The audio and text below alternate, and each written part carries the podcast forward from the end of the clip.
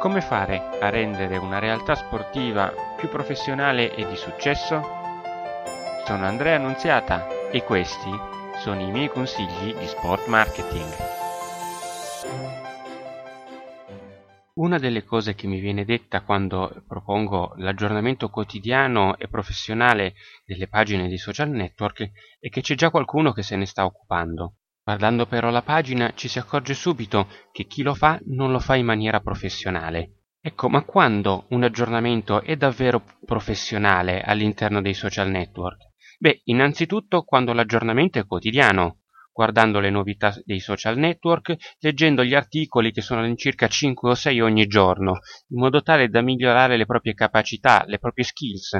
In secondo luogo, il controllo è costante della pagina Facebook, commenti e inserimenti di post vengono fatti più volte al giorno e magari con segnalazioni che sono su cellulari o tablet appositi fatti apposta per il lavoro, che nel momento stesso in cui vengono postati dei commenti possono essere controllati e gestiti a seconda della criticità che possono eventualmente avere. Ah, poi ovviamente c'è anche Instagram. Hai per caso pensato di mettere quelle due, tre, magari anche cinque immagini di Instagram ogni giorno? E poi c'è Twitter.